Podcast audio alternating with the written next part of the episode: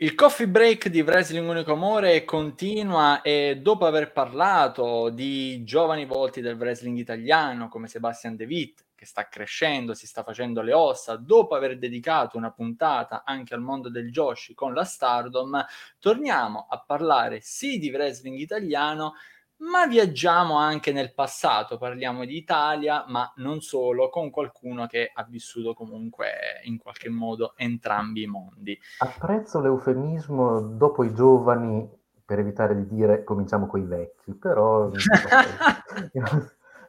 e prepotentemente in qualche modo inizia subito a farsi sentire il nostro ospite di oggi, ovvero il mastro Manuel Maioli. Ciao Manuel, benvenuto. Buonasera, buonasera a tutti e buonasera.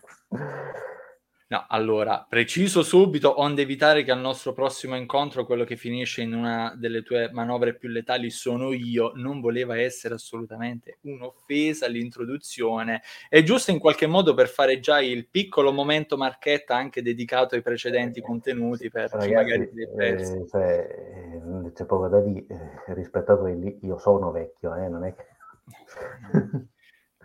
hai più capelli di me e no, non li vedo bianchi, quindi comunque sia... Sarà, sarà, la telecamera perché in realtà qualche capello bianco c'è.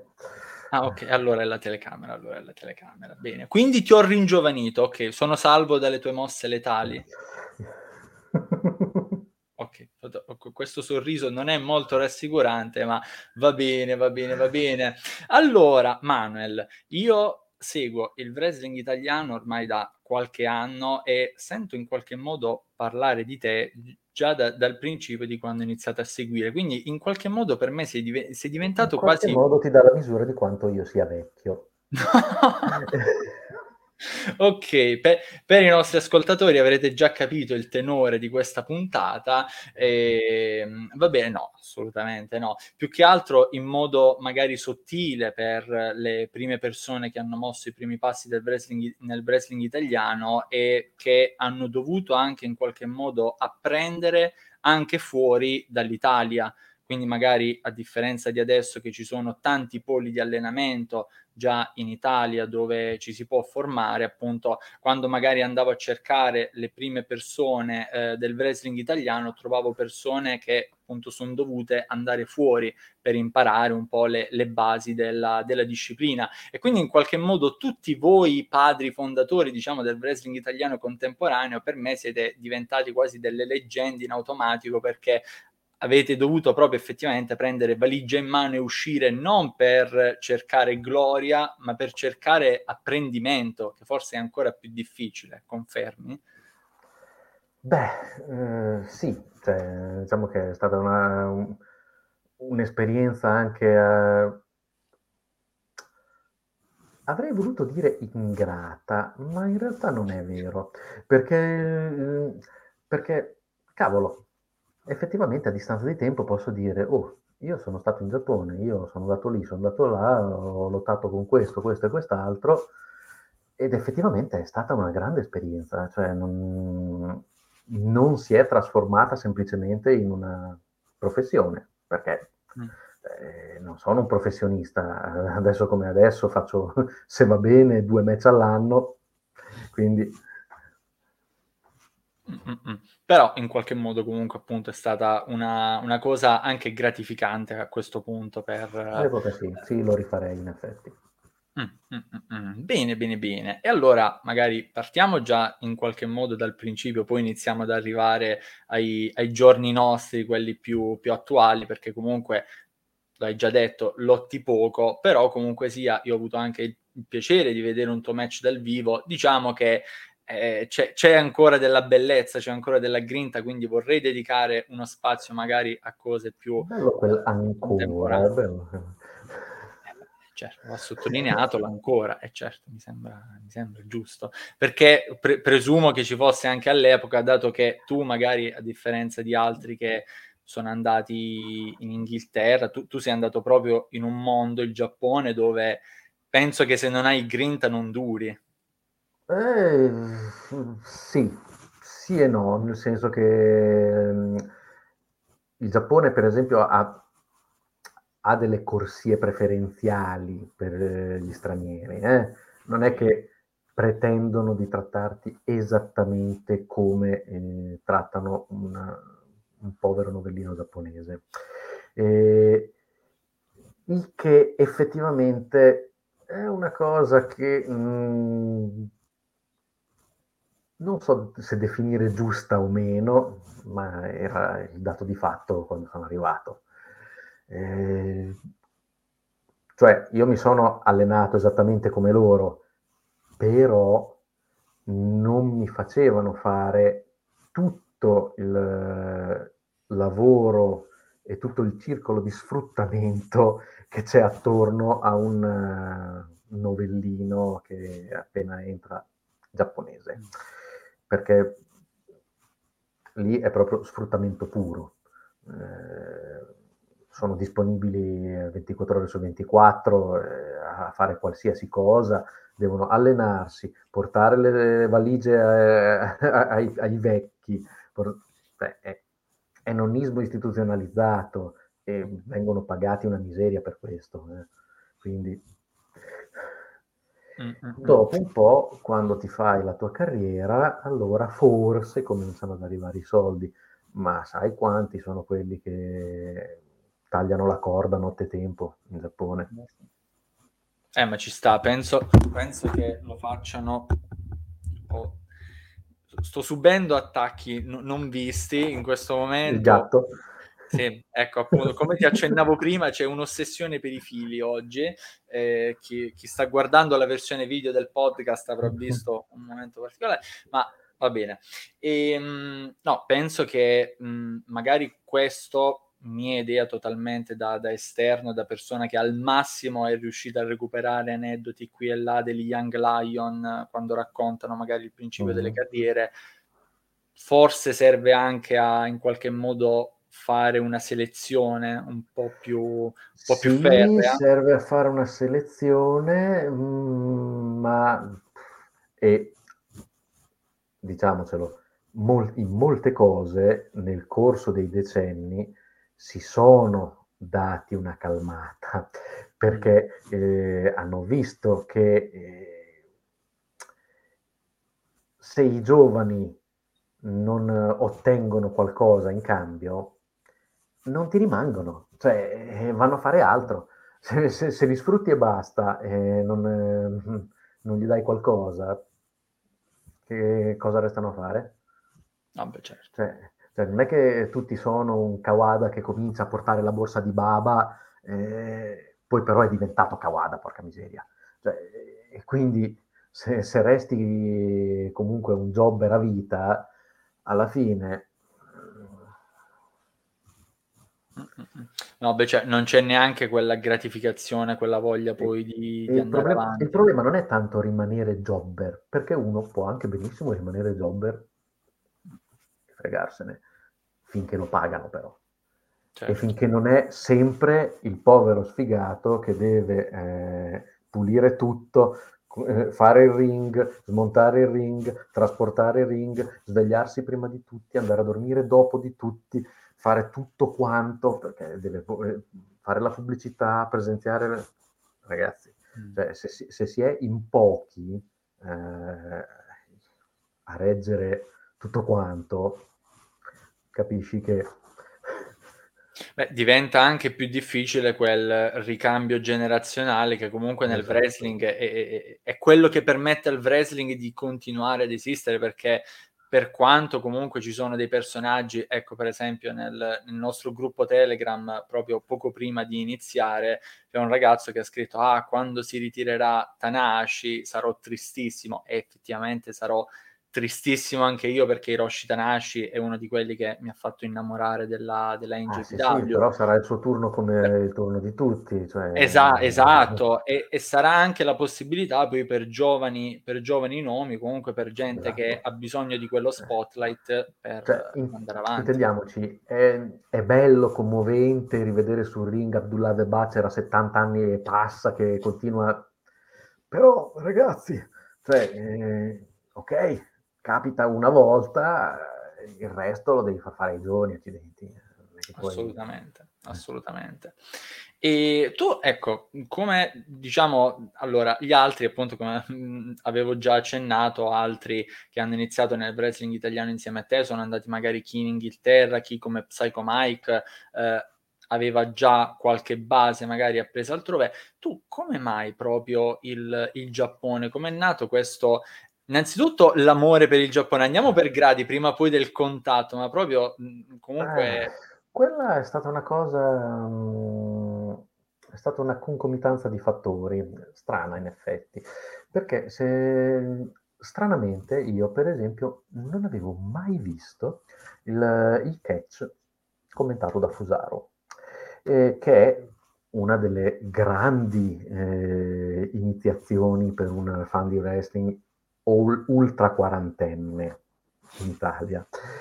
Ehm, invece cominciai, come buona parte di quelli della mia età, con uh, la WWF ai, a fine anni 80 su Italia 1 e quindi Hogan, Warrior, quella gente lì. Ehm, e all'epoca sì, Hogan era il mio preferito. Mm. E tu mi dirai, eh, come ti è venuta sta cosa? Perché mi sta dopo... incuriosendo sempre di più, infatti. eh, il, perché dopo, il, ehm, dopo, il, dopo la WWF ci furono gli anni del buio, perché quando sparì dagli schermi ci ritrovammo senza niente. E, e l'unica cosa che continuava eh, a rinfocolare la passione erano i videogiochi. Quindi eh, tu andavi avanti a suon di picchiaduro, tipo, eh, e quindi anni e anni a continuare a giocare con Zangief, King, Wolf, chi per loro. Dopo, eh, quando finì il, il liceo, mi venne quest'idea di andare a studiare giapponese semplicemente perché mh, all'epoca ero diventato fissato di anime e quindi eh, che era una cosa che eh, all'epoca era totalmente scorrelata o quasi. Se togli l'uomo tigre in Italia non era arrivato niente. Cioè, eh, qui non conoscevamo Kinnikuman e tutto il resto. Quindi per me l'uomo tigre era una roba dell'ultra passato e quando arrivai all'università scoprì che invece era molto più recente di quanto immaginassi, perché io non sapevo che Inoki, Baba, tutta quella gente esistesse davvero. sì, Lo scoprì nel 99 e, e, e questo perché eh, me ne parlò Damiano Lanzoni, okay. che conobbe l'epoca. E lui mi fece vedere un video della ECW eh, con anche dei match della Michinoku, perché mm. non so se ricordi, ci, fu una, un, ci, furono un paio di eventi in cui la Michinoku andò a... a e mi si aprì un mondo totalmente diverso da quello che io ricordavo della WWF. Cioè, cioè, cavolo, il wrestling può essere anche questo, quindi non solo. In Giappone lo fanno così, e quindi eh, lì si scatenò la, tutto il recupero di tutto quello che mi ero perso, perché accidenti ragazzi, no, a questo punto devo vedere. cioè, in, una in... nuova rivelazione, un nuovo mondo che, che si apre eh, allora, al, sì, fan come... di wrestling prima ancora che poi al, al è, come, ma è, com- è, quello che succede ogni volta che tu scopri un nuovo stile, una nuova federazione, un nuovo... E, mm ci può essere un, tutto un modo diverso di intendere la stessa cosa che piace a te, sì. ma in tutta un'altra formula che magari può essere più interessante, che ne sai. E, e, così, e così, andai avanti a scoprire Messico, Canada e, e, tutto il resto. Ogni, ogni tanto succede, cioè, del resto succede spesso no? che ogni tanto vieni a, conoscere qualcosa di nuovo, tipo quando saltarono fuori le, le, le Cholitas eh, in, in, America Latina, no? Non so okay. se è presente, le, quelle che combattono vestite da, da, da casalinghe peruviane. Ah sì, sì, sì, Eh. le le abbiamo visto anche qualche qualche video in in Sì, oppure come il il Voodoo Wrestling in in Congo, cioè dici: "Cavolo!" Tra l'altro, ecco, adesso che mi ci fai pensare, cioè già solo per combattere ehm, ecco, wrestling peruviano con quelle gonne con delle gonne enormi, con dei vestiti enormi, In in dei ring capacità atletiche enormi. Cioè Oh per sì, anche perché, cioè hai visto che razz in che razza di ring combattono poi? Sei molto genero ecco, dico che sei molto generoso e basta, non vado Eh, oltre, non tu faccio tu a tu hai idea di che razza di ring io abbia calcato? Cioè, mhmm, ti ricordo che noi abbiamo iniziato da backyarder facendo ehm, costruendoci i ring con i tatami, i i lo spago al posto delle corde, era una tristezza invereconda dai scu cioè una volta che hai visto quello qualsiasi cosa può essere meglio. Ah, effettivamente sì, effettivamente sì. E stima comunque per aver resistito perché pe vabbè, anche il il potere della giovinezza, magari la schiena, alcune cose, i Sì, colpi li è assorbono solo è meglio. solo il potere della giovinezza. Quando tu rivedi quelle cose a 40 anni dici: "Ma che cacchio di testa avevano?" No, no, no. Okay, okay, okay. Quindi praticamente ti ti si apre questo questo nuovo mondo appunto, ehm, dove un prodotto americano in qualche modo si sposa con qualcosa di completamente diverso che tra l'altro io vorrei dire, dell'ICW certe volte c'è un ricordo molto ingiusto, perché io grazie al WWE Network, magari negli anni qualcosa spizzichi e bocconi ho recuperato, in realtà era un mondo molto variegato, cioè sì, Sì. I match hardcore, va bene, c'è quella clip che non mi scorderò mai, la pioggia di sedie nel ring che ormai è diventata inflazionata negli anni, l'ho rivista tante di quelle volte che ho la nausea. Però caspita, la ICW è quella che ha aperto le porte ai vari Chris Jericho, Rey Mysterio, Psicosis, portati negli Stati Uniti, quindi non più solamente magari in Messico, ma effettivamente hanno portato uno stile diverso negli Stati Uniti, compreso anche poi oltre alla lucha libre, anche quello quello giapponese. Quindi adesso mi hai ricordato una cosa di quanto effettivamente della ICW Eh, si cavolo. ricorda troppo poco. Ah sì, E sì, cioè, e poi, ehm, nel bene e nel male la ECW ha, cambiato il volto del wrestling, perché anche anche la WWE non è rimasta indifferente, tant'è che se l'è pigliata. Cioè, mhmm Eh certo, eh certo. Eh, anche perché comunque quando qualcosa è valido, anche chi è al vertice magari di un business poi, ecco, l'attestato di stima è che riconosce il tuo prodotto come valido e in qualche modo o cerca di approcciarti magari e collaborare, oppure ecco, questo più nello stile WWF, appena c'è il momento di crisi prendo Ah ti sì, sì, inglobo e ti cioè mangio. gli affari sono un'altra cosa, ma cioè alla fine è un è un po' come Disney, se ci pensi. Sì, eh infatti. Ehm, la la WWE è il prodotto che deve deve piacere il più possibile al più vasto pubblico possibile. Mh. Se tu, parti da questo presupposto, è ovvio che devi edulcorare un sacco qualsiasi cosa che ti passa sotto. Lo fa la Disney, lo fa la WWE.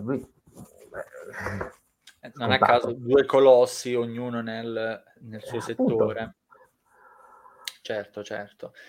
Ehm, quindi quando poi allo innanzitutto, ecco, tu hai scoperto questa cosa, alla fine in Occidente, comunque in Italia anche, ecco, rimanendo sull'Italia, quello che è sempre andato per la maggiore è stato il prodotto della WWE. Come ti sei trovato magari quando poi incontravi altri fan di wrestling, anche già solo, ehm, gli altri ragazzi, ehm, con cui hai iniziato poi a ehm, a muovere i primi passi nel wrestling italiano, tu che avevi questi gusti magari diversi dai loro, com'era, ti dirò, in realtà mhmm, in realtà non è che avessimo gusti poi così tanto diversi, Mh.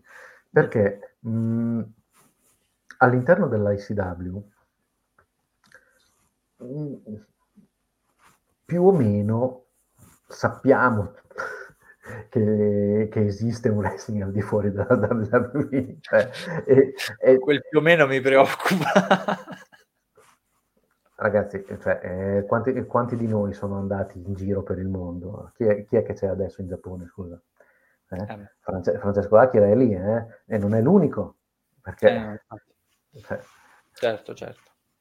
E, e, non solo in Giappone, negli Stati Uniti è andata gente, in Inghilterra è andata gente.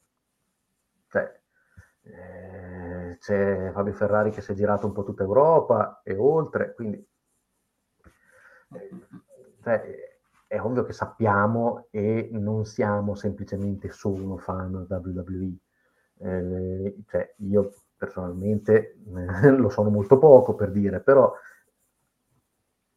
il Giappone ce lo guardavamo tutti. Ah.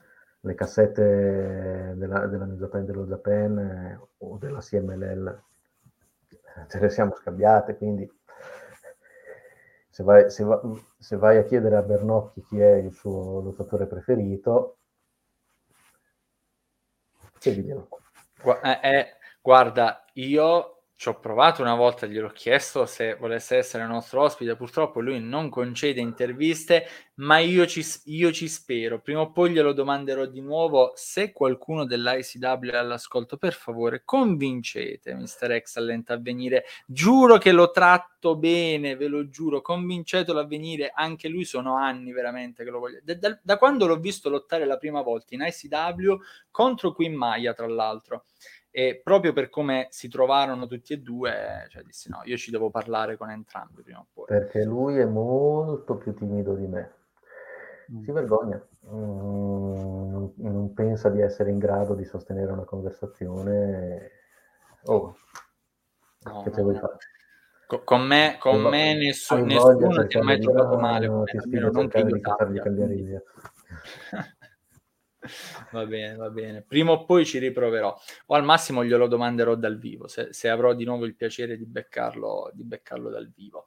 E va bene, quindi gusti simili, però tu poi hai deciso di fare in un certo senso il grande passo e andare proprio lì in... Eh, sì, in perché una volta appurato che oh, mi piaceva lo stile, mi piaceva... Oh, andavo, cioè, perché non andare direttamente lì? Tanto stavo studiando giapponese. A quel punto avrei unito l'utile al dilettevole, no? E, e ho avuto anche fortuna lì, perché il, all'epoca c'era il, il, sito di Tutto Puro dei Lanati, i fratelli Lanati, e, ehm, e c'era eh, Fabio Sabatini che faceva i report dal Giappone degli show della Michinoku, perché lui abita là. Eh, semplicemente ho contattato lui e lui mi ha messo in contatto poi con l'amici Noku mm. e poi sono andato. Ok. Eh, Quindi in realtà è una cosa molto più lineare di quanto magari si possa pensare. Oddio, lineare, ovviamente. Più meno, più meno. sì, però alla fine è andata così. Eh, quindi mi sono, mi, mi sono, pagato le spese e, e sono andato a farmi massacrare per tre mesi là, che era che era la durata del visto turistico, perché come, visto, come, come turista sono andato. Mm. Anche lì c'è la, la solita, solita, fregatura, no? le, le, le, indie tendono a fare così. Ti chiamano mm. col visto turistico, tu formalmente non lavori, ma in realtà... Eh, e infatti fu quello uno dei motivi per cui mi trattarono meglio rispetto a, ai novellini giapponesi, per dire, proprio perché essendo io turista non avrei potuto lavorare e quindi non potevo, per esempio, attaccare i manifesti per gli show come facevano tutti i vari rookie. Mm. E quindi dopo, dopo, quattro giorni che avevano cominciato a farmelo fare si accorsero che no aspetta Manuel però c'è visto turistico se lo tanano sono... e, e infatti da lì non lo fece più. Mm, mm, mm, mm. E invece, Però... ecco, queste per, per, le cose esterne, magari all'ambito del dojo, comunque de, della formazione, e a questo punto com'era questo trattamento con i guanti? Vediamo effettivamente. Sì, eh, la, prima, la, prima, cosa che mi chiesero mh, quando arrivai lì, mi ricordo eh, che fu l'attuale che Senno Magiro, eh, a, a, chiedermi se sapevo fare gli squat. Beh, sì, se, se ne sapevo fare un centinaio, e un centinaio glieli avevo fatti. Mm. Va bene, dopo due giorni di quell'andato, perché erano, eh, io so, ero arrivato che in, in, quella settimana eh, tutto il roster era in tournée, quindi eh, c'era solo lui eh, lì eh, nel dormitorio, ok, quindi praticamente per quattro giorni eh, io non ho visto niente se non il dormitorio e un paio di supermercati, poi quando, quando arrivarono loro l'allora giovane Kazuya Yuasa mi, mi, prese per fare allenamento e mi disse ok fammi 500 squat cosa scusa? Eh, 500 e io gliene dovetti fare 500 eh, ovviamente con infinite pause fiatone uno spettacolo pietoso eh, e e andai strisciando per le scale eh, in camera mia dopo questa, dopo questa deludente performance. Dopodiché capii che effettivamente i requisiti di allenamento erano un tantinello superiori a quello che mi aspettavo.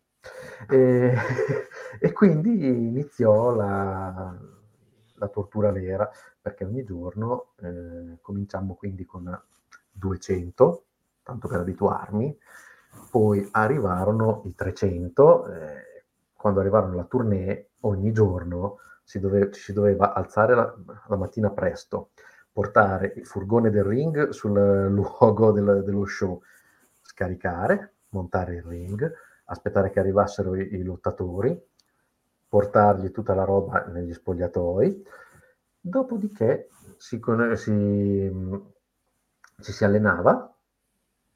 Quella mezz'oretta, un'oretta che era possibile prima dello show, eh, cioè prima dell'ingresso della gente nell'arena, e, ehm, e siccome non c'era tempo, dopo che ti eri allenato ed eri sudato fradicio, dovevi correre nel furgone, asciugarti, non c'era tempo di farsi la doccia, imbottirti di deodorante per evitare che puzzassi come una capra davanti al pubblico, e andare al baracchino del, a vendere le magliette e quant'altro al pubblico che entrava.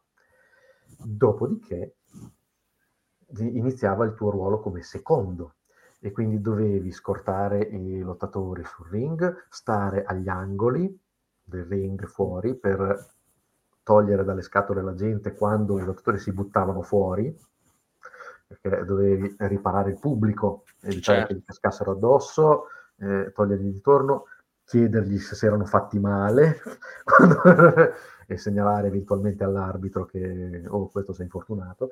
Eh, non mi è mai successo, per fortuna. Ehm, e una volta finito tutto lo show, sbaraccare tutto, smontare il ring, eh, urlare alla gente che veniva a toccare il ring che non si doveva toccare il ring e, e poi muoversi verso la destinazione successiva. Il tutto ovviamente eh, andando a dormire dopo che erano andati a dormire tutti quanti, mm. perché i novellini sono quelli che devono farsi il mazzo per tutti e quindi eh, una volta che i lottatori avevano fatto la loro bisboccia fino a mezzanotte e passa, allora sì, magari potevi andare a dormire anche e, ehm, e tra l'altro eh, non dovevamo far sfigurare l'azienda. Quindi quando c'erano i, gli sponsor che per esempio offrivano le cene, e succedeva spesso, magari succedeva che offrivano, offrissero un po' molto di cena e quindi noi dovevamo smaltire tutto quello che era avanzato se no. Se fanno qualcosa, eh sì. Perché è maleducato magari. Ba- barili di riso, polli. Eh, eh, ecco, da questo punto di vista, anche qui mi trattarono un po' meglio degli altri, degli altri novellini, perché ho visto delle scene veramente spaventose, gente che, che sboccava l'anima perché non ce la faceva più. Dai. Eh, eh, lì il problema del, del, rapporto gerarchico tra i kohai e i senpai è quello. Cioè, quello che ti dicono, tu lo fai. Loro ti portano a bere la sera tardi, ti fanno fare l'una e tu arrivi ciucco marcio a, a dormire, poi però la mattina devi essere sveglio in piedi, arzillo. Per... Poi però ha i suoi vantaggi questo sistema quando eh, la responsabilità ricade sui senpai, perché se il senpai ti fa fare gli stravizi e tu sei uno straccio la mattina, la colpa è sua. Mm. E quindi è lui che guida se tu non sei in grado. Ah. Almeno fin lì ci arrivavano. Meno, meno, male, un, un briciolo di, di, di, autocoscienza in più comunque del, eh della situazione. Ehm, ok, ok. Beh, quindi cioè, veramente una formazione fisica ma anche mentale. Oh, sì, cioè, cioè, allora, l'allenamento, l'allenamento, ti dico, di base, quando, il minimo indispensabile quando loro erano in tournée, quindi quando facevano gli show e quindi non potevano ammazzarsi perché se arrivi a fare il match che sei spompo, non è che dai un gran bello spettacolo. Eh cioè, il minimo era appunto quei 300 squat, 3 eh, set di, di, flessioni a carriola con uno che ti teneva le caviglie, eh, 30 normali, 20 larghe e 10 strette eh, tre set di sta roba, ci si dava il cambio, poi si ricominciava. Eh, 100 addominali alti, 100 bassi, eh, 100 di schiena, dopodiché facevi il ponte tenuto per tre minuti. Quello, il ponte classico che magari si vede durante... Dietro, sì, sì. Okay, sulla, te- sulla, testa. Ah, quindi senza, ma- eh, senza mani? Eh, certo, dovevi stare così. Pure. Mamma mia, io ho dolori alle spalle so- solo al pensiero. Mamma mia, mamma mia. Una volta mi ricordo che fecero uno scherzone, a... uno scherzone, lo sapeva benissimo che glielo stavano facendo, ma pur di non dar soddisfazione, eh, Ikuto Hidaka, ehm, che mentre eravamo tutti in cerchio a fare il ponte, pian piano ci dissero di sfilarci, e mentre continuavano a, a, a perché tenevano il conto dei minuti da fuori, no? Mm. E allora gli avevano rallentato e i tre minuti erano diventati dieci. Lui ogni tanto chiedeva, ma sti tre minuti, per scherzare perché sapeva benissimo che non erano tre, però pur di non dargli soddisfazione lui è stato lì dieci minuti sulla testa. Mamma mia. Mamma mia, bionici, bionici. An- ancora, cioè, ad oggi, soprattutto se guardi i veterani, non, non, capisco come fa, quale sia la loro... Ma guarda, cioè, io ti dico, eh, Tiger Mask IV, che ehm, all'epoca doveva, doveva, ancora passare in, in New Japan, infatti... Mh, mm, mi ricordo che quando vennero Pak, Tzu eh, e Alster a, a, a trovarmi, eh, si videro a Sendai eh, l'ultimo, l'ultimo, show, eh, l'ultimo match che Tiger Mask IV fece per la Michinoku prima di andare in New Japan, oltre alla, tra l'altro al main event tra Great Sasuke e eh, Ultimo Dragon, prima che Ultimo Dragon andasse in WWE. Eh, ehm, e mi ricordo che fe- fecero l'intervista a Great Sasuke negli spogliatoi mentre il suo eh, fisioterapista agopuntore gli stava mettendo gli aghi sulle gambe per il dolore del match che aveva appena fatto. Eh, e, mm, e, poi, beh, il, mm, dopo... Eh, Ero perso, aspetta un attimo, eh, dove avevo cominciato? A Tiger Mask IV, giusto? Sì, esatto. Eh, Tiger Mask IV, quando ci si allenava, lui faceva circa il doppio di quello che facevano tutti gli altri. Noi facevamo i set di, di flessioni, lui se ne faceva altri tre.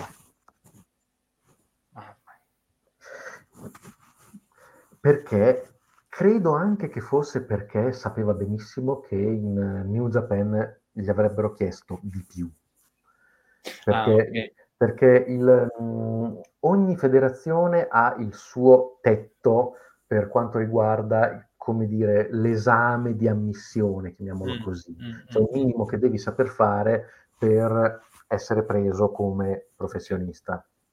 Questo eh, magari appunto per i nomi, quelli nuovi arrivati, diciamo. Esatto, per i nuovi arrivati, perché se uno si da professionista non te lo fanno fare gratis. Cioè, cioè, no, infatti sono, quando appunto parlato sono tornato nel 2014 non mi, non mi, hanno chiesto fammi mille squat, no. Eh, e infatti il, il test in Michinoku sarebbe stato quello. All'epoca erano mille squat. Eh, mille squat e poi le varie serie di flessioni eh, e, ah, e dovevi fare tre minuti di corsa sulle corde. Sai cosa vuol dire tre minuti di corsa avanti e indietro? Doing, doing, Ma parliamo del rope walk proprio così? Eh, cioè, come rope walk? Quello de- della serie in stile Undertaker, la camminata sulle no, no, corde? No, no, no, io ti parlo di correre avanti e indietro tra le corde. Ah, ok. Mamma mia. Correre. Ok. Tre minuti. esclu- esclusi tutti poi i bump, eccetera, eccetera. Quindi, e, e, questo era il Michinoku. Adesso che io sappia ne chiedono 500, perché appunto, mm. come ti ho detto, quando vedi che non ci stanno dietro, abbassi un pochino gli standard per vedere se qualcun altro regge. Mm. Mm. in New Japan, che io sappia, coppia mh, mm, ne chiedevano 3.000 di squat. Questo stando alle parole di Dick Togo, perché okay. eh, Dick Togo all'epoca eh, scappò la notte. Lui scappò dalla New eh, debuttò da un'altra parte infatti. Poi ci tornò nel tempo, quando ormai era diventato professionista, Beh, è riuscito eh. a fare comunque anche una bella, una bella scalata questo senso, cioè ancora oggi qua, quando magari gli serve qualche nome di riempitivo lo mettono fra quelli del Bullet Club. Eh sì. lui, lui, e Ghedo, io non capisco veramente con quale voglia inamovibili sono ancora lì a fare, a fare cose. Ghedo e anche Buche, ma penso anche di Togo. Sì, sì eh, per un periodo l'aveva fatto anche della Noah. Ok. Eh, però sì, li lanciano anche nel ring ancora, quindi evidentemente comunque quella, quell'apprendimento extra New Japan gli ha fatto bene, però da, allora io sono uno che adora guardare i rookie, io mi diverto anche a guardare i rookie e quelli della New Japan, macchine da guerra, sono veramente macchine da guerra già quando stanno iniziando. Sì, sì. Eh, tu, sai che, tu sai che un rookie in Giappone inizia che sa, che sa fare, che può fare body slam dropkick e questo è quello che vedrai. Mm-hmm. Basta. Se ti va di stralusso, fanno un lariat o un missile dropkick. No, o le, le chop, la, l'ari, l'ariat, oddio, qualche heavyweight. Sì, l'ariat è già, è già da... hai cominciato a vincere qualcosa. Sì. è vero, altrimenti cose, diciamo, basilari, proprio tra tante virgolette basilari, però comunque si vede una, una certa preparazione di livello sotto, sotto tanti aspetti, ma anche ehm, eh, sì, eh, comunque l'anno scorso, soprattutto quest'anno ancora non ho avuto il tempo di vederli, i rookie della NOA eh, o quelli della, della DDT, anche lì comunque vedi che c'è un livello di preparazione non indifferente e tu dici stiamo ancora agli inizi eh, figurati poi se continuano che cosa potrebbero diventare. E tieni presente che la DDT era, è, è, tenuta praticamente in bassissima considerazione eh, all'interno dell'ambiente, intendo come requisiti di base che ti chiedono di... Eh, sì, eh, cioè magari un po' più, diciamo, low profile rispetto alle altre, va, va più sul tranquillo. Questo era come veniva, re- veniva reputata lì, poi Ok, ok, ok. Beh, vedendo i nomi che ha, ha, già formato e quelli che sta formando... Ah, certo che è, che è, diventato poi professionista da Mo, alla fine come livello non è che sia poi tanto diverso.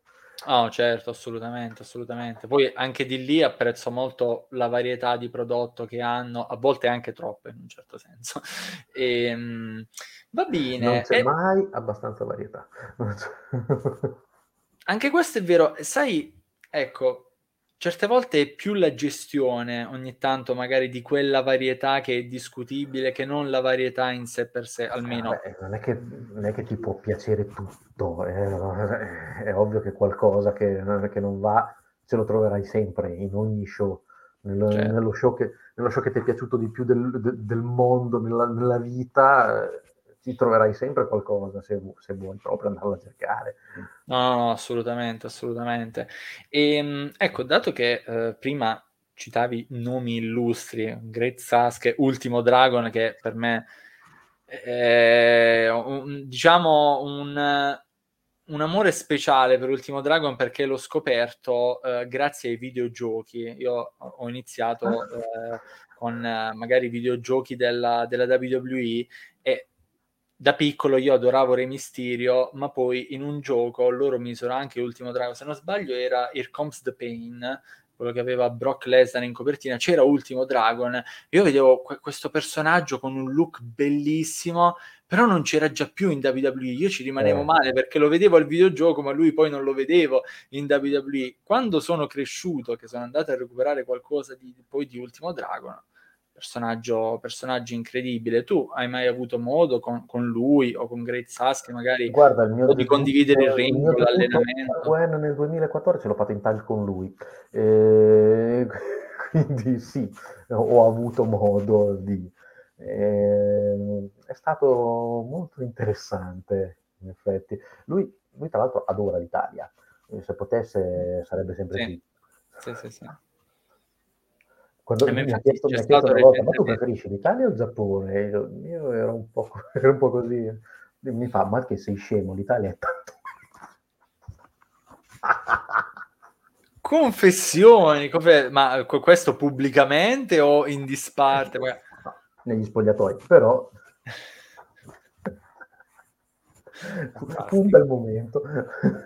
Mm, mm, mm, e sì, no, so che lui, ehm, cioè comunque predilige magari il tag team wrestling, specialmente adesso, però non sapevo che anche già all'epoca comunque eh, preferiva in qualche modo concentrarsi su, su quella tipologia rispetto magari ai scontri singoli, che sono quelli che ogni tanto magari i veterani glieli affidano, diciamo, no? Specie nei main event o comunque nelle, eh, quando c'è, c'è, bisogno del match grosso, li, si dà al veterano magari no? lo, scontro, lo scontro singolo. È interessante. E com'è stata come esperienza appunto fare... La, quella era eh, 2014, era già il tuo secondo giro in sì. Giappone. Mm, mm, mm. Ah, quello, quello, è stato tutto un, altro, tutto un altro discorso, perché all'epoca ci tornai perché avevamo ripreso i contatti con Dick Togo che era venuto a fare uno show da noi a Milano. Ehm, e, e all'epoca mi ricordo che gli chiesi che se secondo lui avrei potuto riprovarci eh, a tornare, perché alla fine, dopo il 2003, eh, io ero rimasto in parola che sarei tornato. Il problema è che quello stesso anno mi infortunai, mm. eh, saltò tutto e, e, lì morì l'idea di, di, di, ritornare, perché non ci tornai più sopra. Eh, dopo tanti anni però mi chiesi perché non, perché non riprovarci, perché mi, mi rimaneva quel tarlo lì, no? Eh, alla fine non ci sono più tornato e ci ho riprovato semplicemente. Il trattamento ovviamente era molto diverso, perché sì, l'allenamento era uguale, ma non ti chiedevano più di fare tutto quel macello che dovevi fare in quanto... Anzi, all'epoca avevo persino eh, due, due rookie che dovevano stare ai miei desideri e non, cioè, eh, ammetto, avrei potuto fare il malefico, ma non li ho sfruttati. Quindi, anzi, credo che mi, credo che mi volessero molto bene proprio perché il, durante gli, gli, gli, unici giorni di, di, ferie che avevamo, che di solito erano i lunedì, cioè quindi dopo che si facevano le tournée si finiva la domenica, il lunedì era sempre eh, riposo, quindi potevi non fare assolutamente niente. E, ehm, io li portavo sempre al cinema e quindi... Eh, beh, eh, ci, cre- ci, credo che ti volevano bene, magari parlavano con gli altri rookie, gli raccontavano le peggio cose e loro zitti, muti perché il mastro Manuel ci tratta no, bene. No, no, da quel punto di vista non posso dire niente, però il, il 2014 poi furono altri tre mesi, il 2015 altri tre, poi però finì lì perché non, non ci tornai più, semplicemente. Perché mh, ogni anno, cioè dovevo, dovevo, comunque pagarmi io il volo mm. e anche se poi venivo pagato per, per, i match, alla fine rientravo più o meno in pari, quindi non era un lavoro, cioè non, non, si, non c'era una prospettiva se non avessi preso la residenza proprio lì. Ma per prendere la residenza avrei dovuto o sposare una giapponese, cosa che mi suggerirono di fare, cioè, te pensa con che faccia uno ti viene a dire, sì, mi trovo una donna, no, in due secondi, ma cosa, dai, eh, che tristezza poi, no. no. Ehm, oppure, oppure niente, perché non c'erano alternative, perché loro ovviamente non mi avrebbero offerto un visto lavorativo. Mm. E questa è la differenza tra una indie è una roba come la New Japan. Mm, mm, mm, eh, sì, assolutamente. assolutamente. Se, se, poi vedi che mh, devi essere sempre tu a elemosinare di andare e non loro a cercarti, capisci anche che alla fine possono benissimo fare senza di te. Perché se ti, se ti reputassero indispensabile ti direbbero, senti, vieni. No? Certo assolutamente. E, però hai, diciamo, appreso quello che è il, il fighting spirit o comunque il wrestling uh, nel modo dei, dei, giapponesi. E passando invece all'Italia, ecco, iniziando magari un po' a parlare anche di, di Italia, quanto secondo te sei riuscito poi a portare e a trasmettere in quello che era un wrestling italiano ancora in, in via di formazione? Ma guarda, mh, mm, se sono riuscito a trasmettere eh, qualcosa... Ho perso il segnale? Pronto? No, no, ci, ci, sono, ci sono, ero un attimo... Ah, ok, non, non, vedevo più la tua immagine. Sì, era un attimo spenta la, la, videocamera, però ci sono. Ehm, no, dicevo, il, se si è trasmesso qualcosa è stato abbastanza fortuitamente, diciamo, perché eh, il, il, fighting spirit, quelle, quelle cose lì, mh, mm, non, so, non fanno parte del, eh, di quello a cui il pubblico italiano è abituato. Mm. E, ehm, possono far parte dell'idea di combattimento di qualcuno che è cresciuto a pane e cartoni animati giapponesi. Questo sì, e lo possono capire per quello, mm. ma mm, non è quello a cui sono abituati a pensare quando guardano uno show di wrestling. Cioè, per, un, per, un, italiano medio il wrestling è WWE, il che è incredibile se ci pensi, considerato che effettivamente in Italia a più riprese il wrestling ha, ha preso piede nel paese, eppure non ha mai veramente preso piede. Cioè, eh, se hai letto le, le, ricerche che ha fatto il Drago, eh, sai che in Italia c'è stato un movimento di qualcosa, di gente che faceva wrestling fino agli anni 60-70. Poi, c'è, stata eh, anche, c'è stata anche la New Japan a Roma, tra l'altro. Sì, la New Japan a Roma negli anni 80, delle, ma quello perché appunto c'erano le trasmissioni del catch commentate da Fusaro. Mm. Cioè, finché, finché, il wrestling si è chiamato catch, e si chiamava solo catch in Italia, mm. eh, c'era però, la gente lo conosceva sapeva che cosa fosse. Quando è arrivato il, il wrestling della WWF, è come se fosse stata un'altra cosa, totalmente un'altra cosa, anche se in realtà era la stessa, identica. Cioè, era esattamente lo stesso sport spettacolo che vedevano sotto forma di catch da decenni, che vedevano anche anche gli angeli mangiano i fagioli, cioè voglio dire, era la stessa cosa. Cioè, sì, magari sa... un po' più condito, un po' con più magari una pantomima intorno, però in soldoni poi alla fine eh, avevano anche... sempre quello, eh. Contatto, sì. Sì, sì, sì. E comunque cioè, eh, in Italia tu mi chiedevi il fighting spirit. In realtà di fan di Giappone ce ne sono abbastanza, anche perché è uno dei, mh, mm, dire, dei principali stili conosciuti, abbastanza conosciuti, da poter essere benissimo smerciabile, identificabile da un pubblico e che non sia quello della WWE. Sì. Per cui tu fai qualcosa che la gente vede come stai copiando Taker, The Rock, John Cena, come fanno tutti. No? Sì. Sì, sì, e, e, quindi, oh, però questo fa qualcosa di nuovo, che in realtà non è nuovo perché lo fanno in Giappone, ma... È, è, nuovo per un ambiente che magari non è abituato ad averlo come, come riferimento principale, diciamo. Esatto. E, ehm, quindi, secondo te, mh, all'epoca l'Italia non era molto pronta magari per vedere più in quantità uno stile È sempre una genere. cosa strana, perché il, in Italia di fan possibili di wrestling ce ne sono tanti. Cioè, eh, la gente gli spettacoli li guarda. Sì. Mm, è inutile perché cioè, il wrestling è uno spettacolo che attira pubblico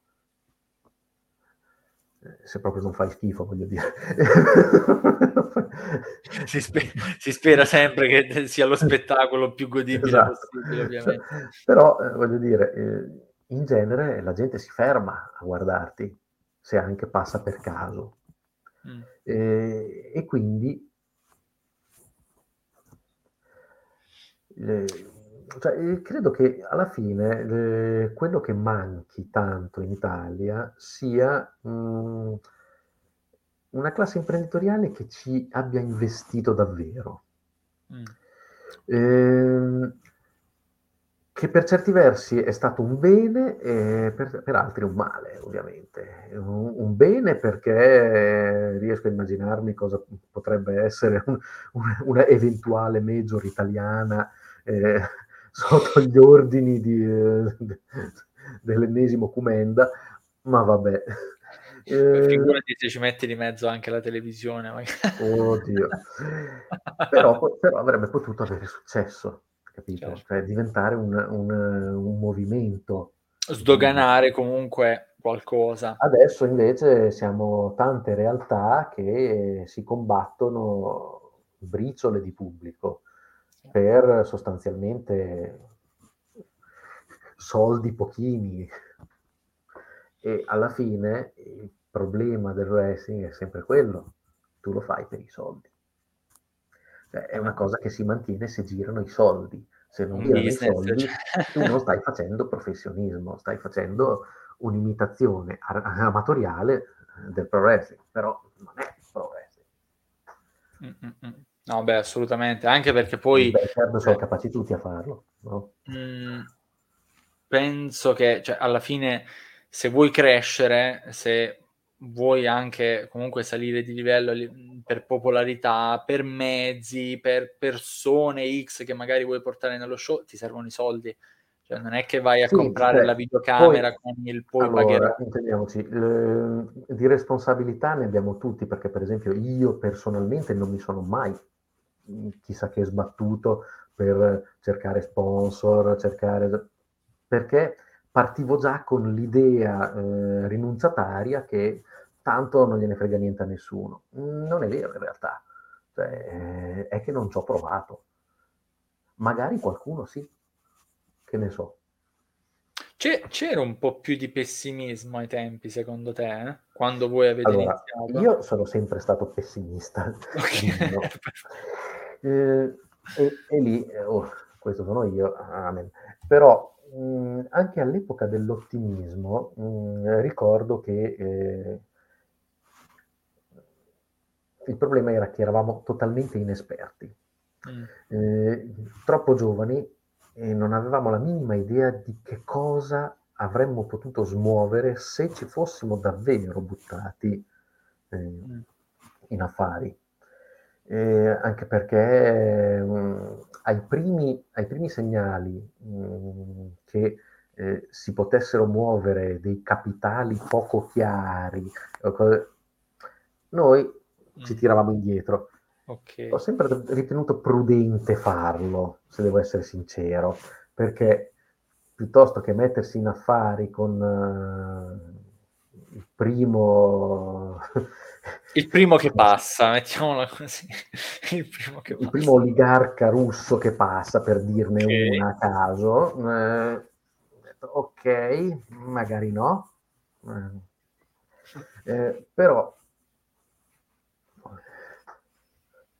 Eh, però non sapremo mai, appunto.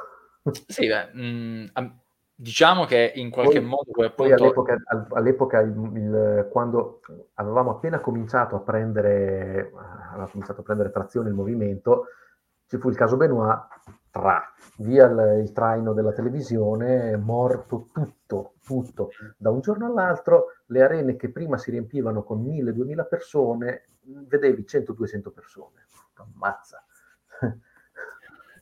E, e, oggi di solito quando magari se ne riescono a fare 350, sì, 400 si fa festa nazionale. Però, eh, però, io me li ricordo i palazzetti di mille persone passa nel 2005-2006. Mm. Mm, mm. Eh, sarebbe, sarebbe sicuramente, ecco, quello forse dovrebbe essere già un, un po' un obiettivo comune, forse, del movimento, cioè, quantomeno riuscire a, a, raggiungere più o meno quelle, quelle cifre, non dico eh, proprio toccarle, però... Eh, però modo... è, diventato, è, diventato, anche complicato eh, muovere tutto quel pubblico perché eh, è complicato avere un canale pubblicitario eh, unitario non, ehm, adesso la televisione non ha più il potere che aveva nel, nei primi 2000. Mm.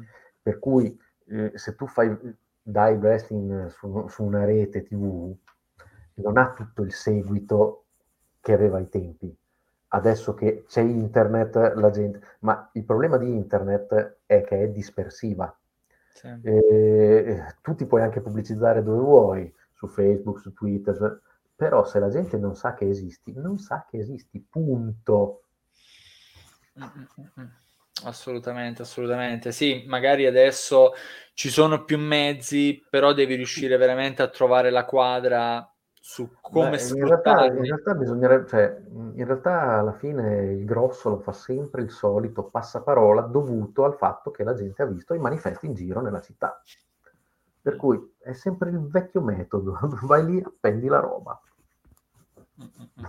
Sì, che effettivamente per quanto possa essere cosa basilare, la gente per strada ci andiamo tutti per strada, cioè camminiamo, esatto. chi, chi, col tram, chi con la macchina, chi in un modo, quindi sì, effettivamente metodi classici potrebbero essere importanti ancora, ancora oggi. E, ehm, mh, mi è fatto tornare in mente però adesso un aneddoto che però me lo hanno raccontato in forma scritta. Oh, lo, l'ho letto in forma scritta perché appunto io ho comprato il libro di un altro padre fondatore del wrestling italiano, ovvero Pac, okay. che racconta dal suo punto di vista una cosa eh. particolare riguardo proprio un manifesto di uno show della, sempre della, della Michinoku che era affisso che loro, eh, se non sbaglio lui e Tsunami hanno strappato quando ti sono venuti a trovare perché volevano mm-hmm. avere il riferimento dello show, il ricordo e via dicendo, se non fosse che quando sono arrivati sul posto, quelli della Michinoku sapevano già tutto e tu eri un po' in modalità biscia, incazzato come una biscia. Ora, io so la versione riportata scritta appunto nel libro da parte sua. Qual è la tua versione della storia? Allora, il il concetto è questo, come ti ho detto prima, le, i manifesti li attaccavano ehm, nelle città in cui andavano a fare gli show. Sì. I primi quattro giorni che, che fui lì nel 2003 ehm, lo fecero fare anche a me, quindi mm. di collare i manifesti, andare lì, attaccarli. Poi si resero conto che eh, appunto non potevo, perché avevo il visto turistico e non potevo essere beccato a lavorare, a fare una cosa per di più illegale, perché la Michinoku affiggeva, e tuttora affigge, i manifesti nelle, sui pali della luce senza chiedere il permesso alla società elettrica giapponese. Quindi loro cosa fanno? li attaccano lì eh, pochi giorni prima dello show. Il giorno stesso dello show, poche ore prima de- dell'evento, fanno il giro con la macchina in tutti i luoghi in cui sanno che hanno eh, affisso manifesti. Quindi loro tengono il conto dei manifesti perché poi li recuperano tutti. Quando sono passati qualche tsunami e loro poi sono andati a recuperare i manifesti e quello non l'hanno trovato, sapevano che qualcuno l'aveva fregato. E andando per esclusione, comunque, dato che eh, magari un giapponese non lo farebbe. Oh, ma... ma li avevano anche visti proprio mentre lo facevano, ah. perché c'erano la, cioè, c'era il furgone della Micinoku che girava per, per raccoglierli e evidentemente loro non se ne erano accorti, ma c'era il furgone lì. si vedono sti qua, questi stranieri che strappano i, i manifesti, oddio. Que- ma poi sono venuti, diciamo, eh beh, sì, sono venuti a dirmelo, sì, guarda che i tuoi amici hanno strappato i manifesti. no, vabbè, non è, poi non è successo niente, però anche perché, come ti ho detto, anche la Michinoku eh, non avrebbe potuto attaccarli, quindi avevano poco da dire. lasciamo correre in un certo senso, che, che è meglio così per tutti, ma in generale. Mm-mm. Ok, ok, no, que- questa era una cosa che mi era rimasta impressa, uno degli aneddoti comunque più divertenti del, poi, del libro. E poi a proposito del, del 2003 in Giappone eh, e di manifesti, ricordo che all'epoca eh, ci fu Great Sasuke che concorse per, eh, per la prefettura, era ah. rappresentante della prefettura di Iwate e lui eh, si fece leggere in maschera. E io qui ho il manifesto elettorale di Grezza no. dell'epoca si era fatto fare esattamente questa maschera apposta per le elezioni. Che spettacolo! E, e con questa stessa maschera eh, si fece intervistare da una televisione tedesca mentre ci allenavamo tutti assieme con tanto di eh, inseguimento nelle docce dopo che avevamo finito. No, come? Nelle docce lui non si tolse la maschera perché quella era la sua faccia e si mise lo shampoo sopra la maschera e noi non dovevamo ridere. Oh caspita e fu la parte più difficile di tutto l'allenamento. Spero che fu missione compiuta per tutti perché non oso immaginare sì, sì, le sì, ripercussioni. Ah, ok, meno male. Meno male, meno male. Mamma mia, incredibile. E riuscì comunque a vincere. Uh, scherzi, ero lì la, la, sera delle elezioni con tutti, cioè il suo stesso ufficio elettorale non, non ci credeva neppure, ma no, e tutti quanti, eh, eh, quando arrivarono i risultati, ovviamente festa grande. Eh beh. Bello, bello. Beh, questo dà, secondo me, l'idea di quanto lì da loro anche magari un wrestler possa essere visto come una figura proprio apprezzabile a livello proprio ah, cavolo, sociale. Cioè, mm, cioè, se alla fine se ci, se ci pensi, Hiroshi Hase è, è, diventato ministro dello sport. Cioè, non è che alla miseria. Che carriera, cioè veramente. Che ministro dello sport in qualche modo dà proprio la legittimazione anche al percorso che ha fatto quella, quella persona. Perché cioè, ha fatto un percorso anche da sportivo prima di, di diventare un lottatore professionista. Cioè, aveva fatto sambo, eh, era andato proprio a studiarlo all'epoca in cui, in cui erano arrivati i, i sovietici nel, nell'89 in Japan eh, quindi fu uno dei primi a portare quello stile in Giappone. Mm. Mm, mm. Quindi in qualche modo già comunque l'essere quasi avanguardista in un certo senso gli ha dato anche un input in, input in più dal punto di vista del, del riconoscimento anche oh, sì. Ok, ok. E allora, mh, mhmm, io faccio, ecco, adesso l'avviso ai nostri ascoltatori, dato che vi abbiamo già fatto un'ora di trasmissione, Manuel ha riportato anche, eh, comunque sia, dei, dei cimeli in un certo senso, dei ricordi anche proprio visivi, quindi se ci state guardando sul nostro canale YouTube e non l'avete già fatto prima, mi raccomando, adesso è obbligatorio davvero il like, che comunque sia aiuta un po' questo contenuto a diffondersi. Se ci state invece ascoltando in versione podcast su Spotify, sappiate che comunque in descrizione di, de, della trasmissione, così come anche di YouTube, trovate i link di tutte le nostre piattaforme dove siamo presenti. E Manuel, se hai qual- anche tu comunque qualcosa sui social. Io non ti ho trovato sui social, sei molto comunque, diciamo, mi hanno detto che tu sei presente, ma non ti ho trovato, quindi sei bravo a eh. mimetizzarti. Ma se allora, hai qualcosa che vuoi condividere, ovviamente posso aggiungere mm. anche qualcosa di tuo. In realtà no, perché allora Facebook lo uso pochissimo e solo praticamente per, eh, sulla, per la pagina del drago, quindi okay. se, mi, se, mi trovi, se trovo un intervento sono lì. Okay. Twitter ho un altro avatar in cui parlo di videogiochi, quindi non c'entra assolutamente niente. E, no. Va bene, e, comunque per voi che siete all'ascolto, in descrizione passate che trovate anche magari eh, modo di raggiungerci su Facebook, su Instagram, se volete anche nel, nel nostro gruppo Telegram. E entriamo un attimo in una fase po' più contemporanee che magari ti, ti tocca sempre personalmente perché ehm, comunque sia sono passati gli anni ma in qualche modo anche se di meno sei rimasto attivo nel, eh, nel movimento. Attivo si fa per dire perché cioè... per quello possibile diciamo.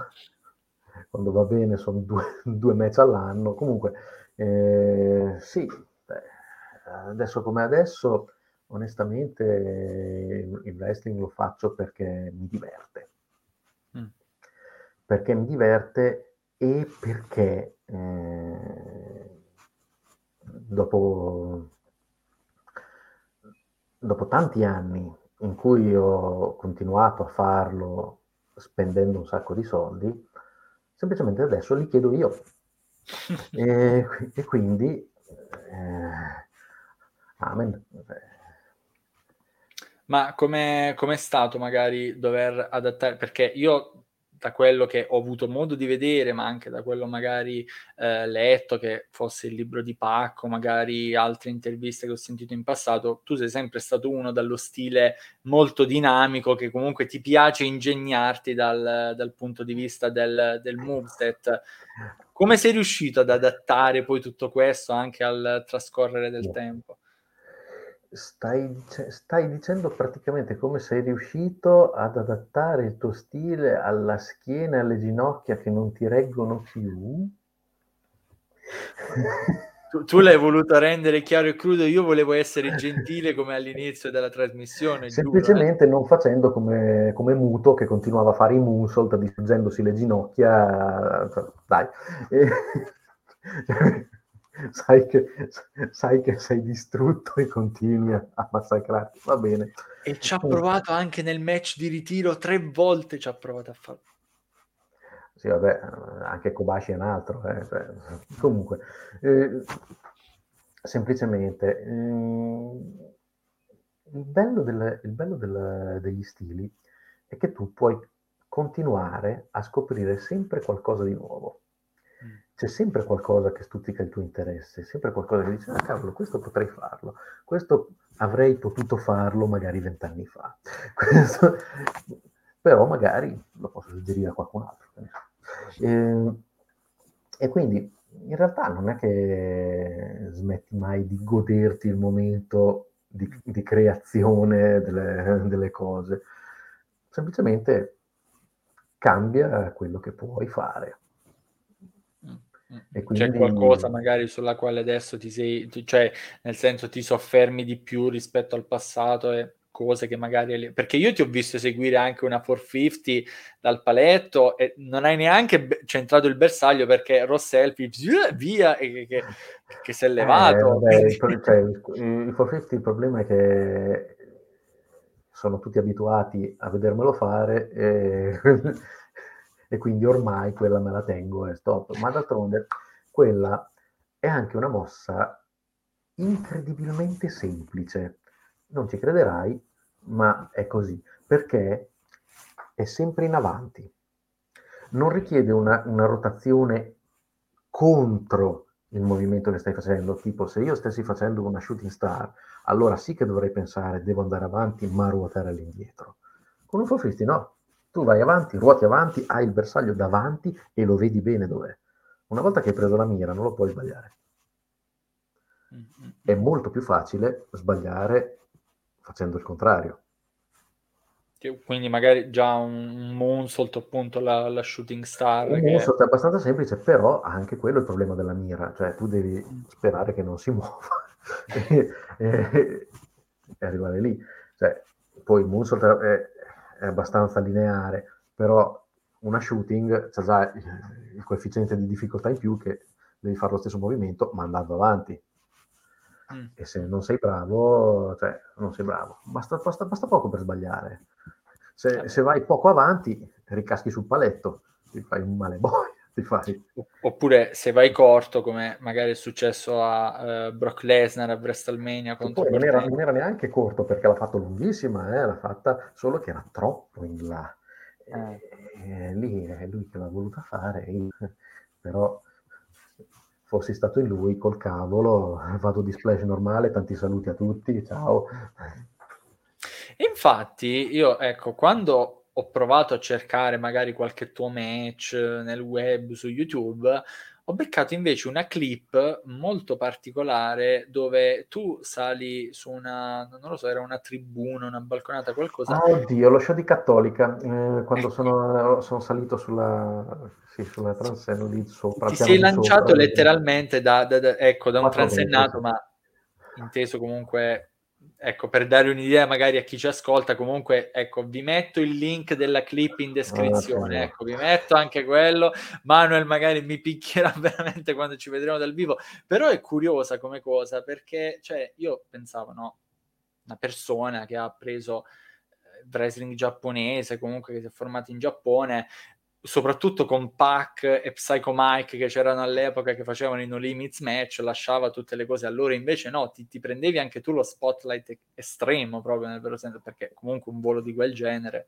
Beh sì, all'epoca ho visto, ho detto, però magari si può fare. e in effetti sì, ci siamo riusciti, però onestamente mai più. Eh, anche, anche perché era un ring da pugilato. E, ehm, mi fracassò le ginocchiere, eh, quel volo. Caspita. Eh, so, pensa, sono più duri quelli da pugilato, giusto? Se pensa, se pensa al povero Angelo Lanfranchi che se l'è preso. Poi. Perché lui mi ha dovuto prendere, eh. Mamma mia, mamma mia. Eh no, beh, ci credo. E, ehm, que- ecco, appunto, que- quelli da pugilato sono più duri rispetto magari a quelli oh, proprio sì. tradizionalmente. Perché sì. vedi, vedi il, buono del, il buono del ring da wrestling è che è tipo una pelle di tamburo, cioè fa questo lavoro qui. Ma i ring da pugilato hanno sostegni sotto anche nel centro, quindi è rigido. E l'unica morbidezza che è è quel poco di tappetino che c'è eh, sopra le assi di legno. È duro, è dannatamente duro il ring da pugilato. E, e quindi non ammortizza assolutamente niente te la prendi tutta. Quindi praticamente ogni bump una sofferenza. Cioè... Eh sì. Mamma mia, mamma mia. E, e noi ne abbiamo fatti tanti di incontri da pugilato. Adesso ti direi, ma neanche per, per tutto l'oro del mondo. Però, mm. come ti ho detto, quello che puoi fare da giovane, lo fai da giovane perché sei giovane. Certo certo, eh beh, comunque potere, potere della adesso, giovinezza. Adesso onestamente non lo consiglierei neanche ai giovani, perché poi sono robe che paghi. Mm. Ok, quindi ecco, eh, diciamo che sei eh, un po' del, della scuola di pensiero, del proverbiale less is more in un certo senso. Oh, accidenti, sì. Cioè, eh, il problema è che queste cose ti arrivano solo con l'età, perché finché sei giovane pensi a fare le mosse fighe sborone con 20.000 giri Eh, quando, quando, poi la tua schiena ti chiede il conto, allora capisci che magari avresti fatto meglio ad, ad ascoltare quelli che quando avevi vent'anni ti dicevano no, guarda, se riesci a fare una Euristop fatta bene, magari è meglio. Ok, ok, ok.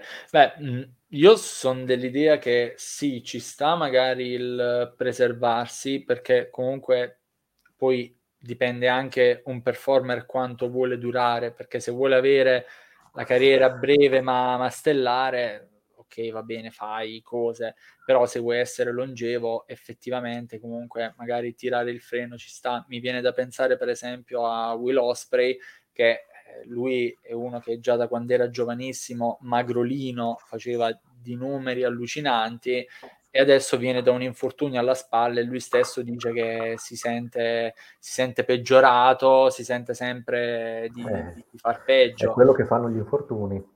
Eh, e quindi cioè, ci, sta, ci sta come discorso il fatto di preservarsi, però sono anche dell'idea che nei momenti importanti o comunque, ecco per esempio già quando c'è la storia un po' più, sai, po' più grossa, un po' più importante, fare il io, io, più... non ho detto che, io non ho detto che non devi fare nessuna mossona di, di, di chissà che ma devi sapere quando farle. Eh, sì, sì, sì, sì, sì, esatto. Perché esatto. Mh, mhmm, cioè, fare 20.000 capriole solo per far vedere che sei capace a farle, eh, sì, va bene, ma ha senso nel match che stai facendo? Mm. Mm-hmm. Cioè, eh, e per certi versi eh, queste cose hanno cominciato a, a diffondersi proprio ai tempi dell'ICW perché eh, eh, fu all'epoca che tutte le indie cominciarono a imitarli. Sì.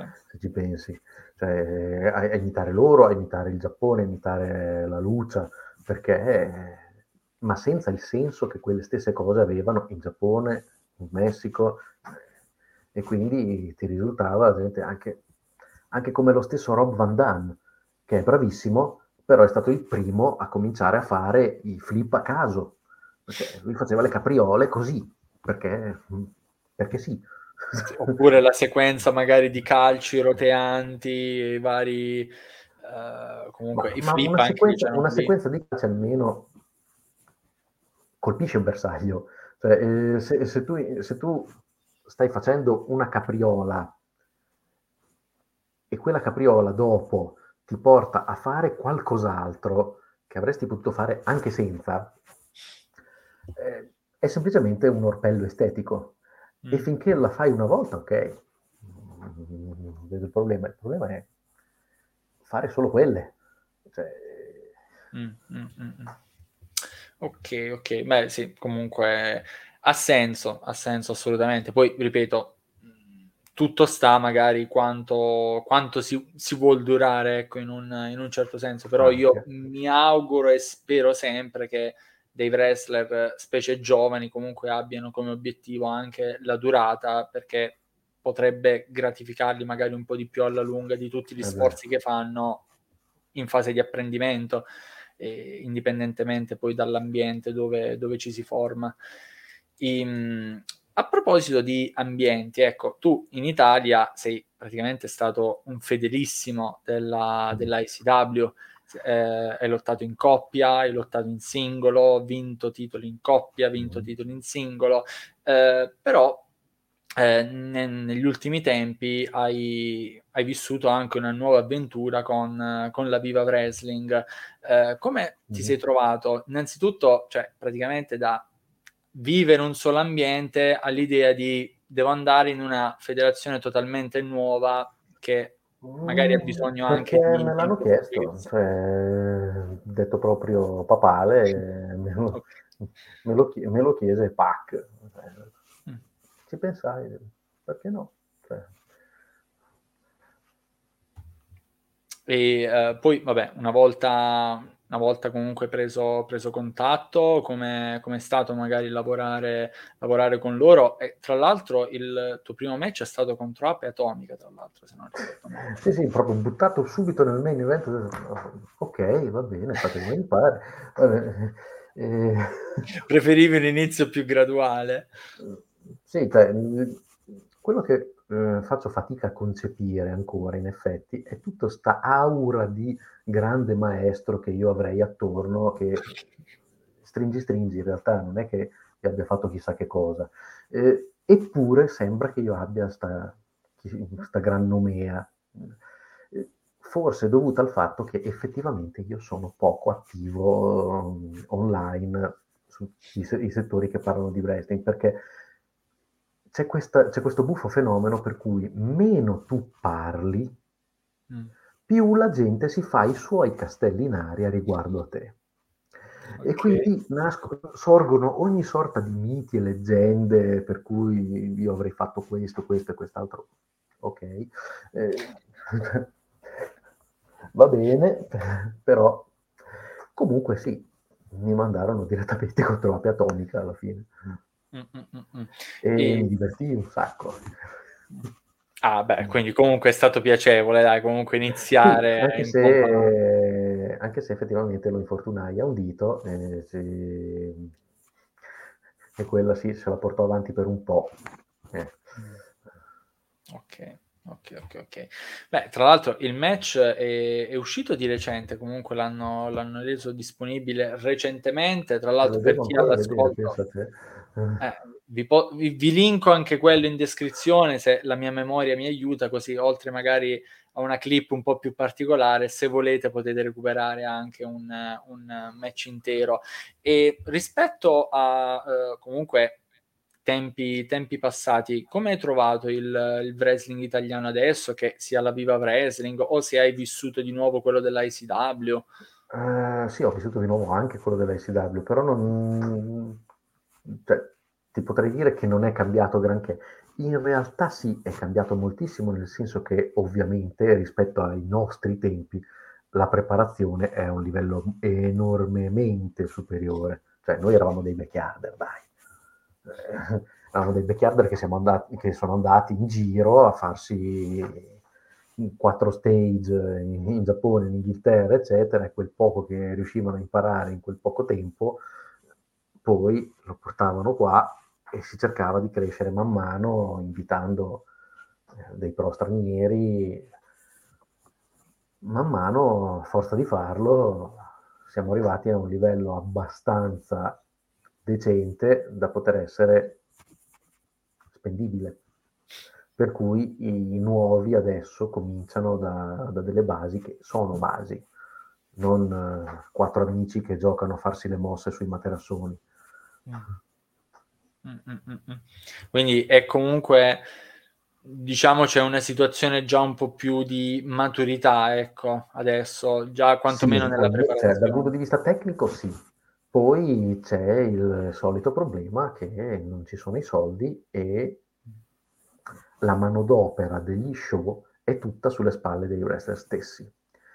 Quindi uno regge finché gli regge la passione, fin, quando poi intervengono altri, altri eventi della vita reale, la passione la mantieni finché ci riesci. E a proposito di, ecco, appunto sempre magari parlando, parlando di passioni, so che c'è stata un'altra passione comunque che ti ha ti ha accompagnato e hai coltivato nel tempo, comunque quella legata al, al mondo fumettistico, anche come, come traduttore. E, è stato anche per quello, magari poi che hai continuato lo studio della, della lingua giapponese. E anche... Vabbè, eh, sì, poi è stato, è stato abbastanza parallelo, anche se non, non si è molto incontrato con wrestling, cioè al di fuori del, del, della mia prima esperienza in assoluto con la traduzione, che fu appunto il manga dell'Uomo Tigre, mm. ehm, poi non, non, è che ci sono più tornato sull'argomento, eh, però sì, ho continuato e continuo tuttora. Ah, ah ancora, sei ancora attivo comunque nella cosa. Ah, sì, sì, come traduttore sì ci sono delle, delle, opere sulle quali magari sei un po' più motivato, cioè, perché io per esempio ho il mio genere di manga, comunque di opere sul quale difficilmente motivato. Però, ti, potrei dire, ti potrei dire un paio di nomi, in effetti. Okay. Uno è Made in Abyss, eh, l'altro è Berserk. Mm, oh. Però, eh, sì, ebbene sì, eh, però sì, sono i due su cui mi piace di più lavorare attualmente. Mm. Ok, ok, ok. Il primo purtroppo non lo conosco. Uh, Ma le recupero. non, cioè, ci stavo pensando di solo. Poi hai detto Berserk che mi, mi, mi ha illuminato perché la, la Berserk, Berserk ha praticamente rivoluzionato tutta una generazione di lettori. È, è stata una roba talmente epocale eh, che non è possibile eh, quantificarne l'impatto. Eh, basta solo vedere quello che è successo onla- online il giorno in cui annunciarono che Miura ci aveva lasciato. Mm. Perché tu hai visto, no? Quello che è successo online. Tutti i tributi dei giocatori dappertutto. No, eh, ma perché penso che eh, sia una di quelle opere che in qualche modo scuote proprio um, nel profondo, già al di là della storia del protagonista, no?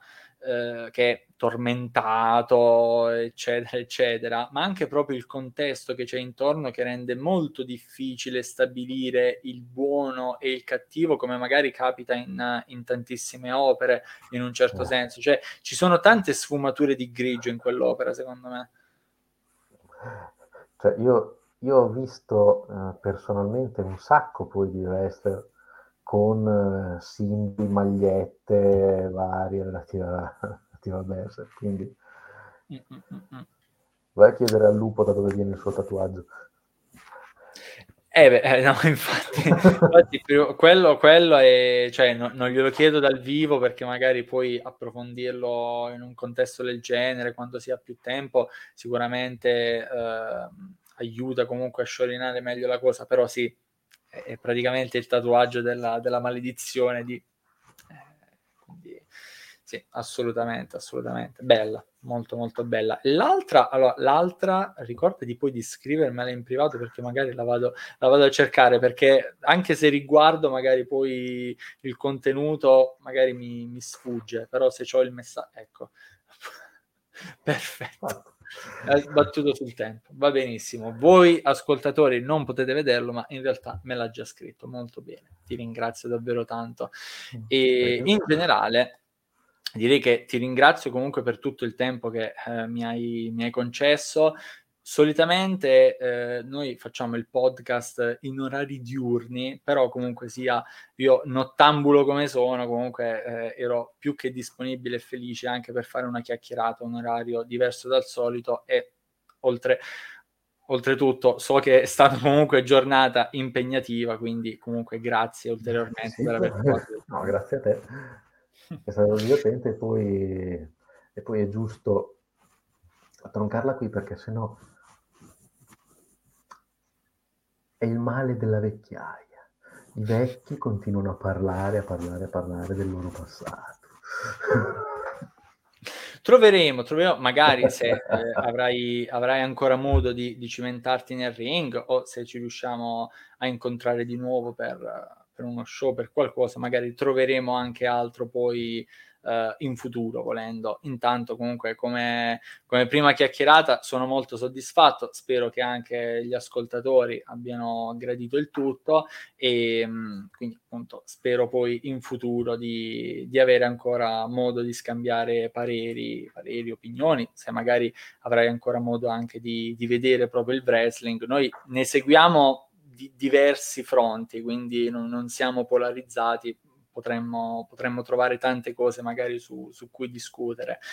E, intanto, comunque, ancora grazie, grazie a tutti quelli che hanno ascoltato. Se avete ascoltato su YouTube, appunto, c'è anche la sezione commenti e come già detto, un like ci aiuta sempre tantissimo, altrimenti se siete eh, parte del pubblico di Spotify, beh, veniteci a trovare anche sulle altre piattaforme che trovate sempre tanti contenuti. una eh, buona giornata. In realtà noi stiamo registrando che il prossimo giro è il buongiorno, quindi un, un, un buongiorno indipendentemente da quando state ascoltando, una buona giornata dal Draco e il mastro Manuel Maioli. Alla buona prossima. giornata a tutti.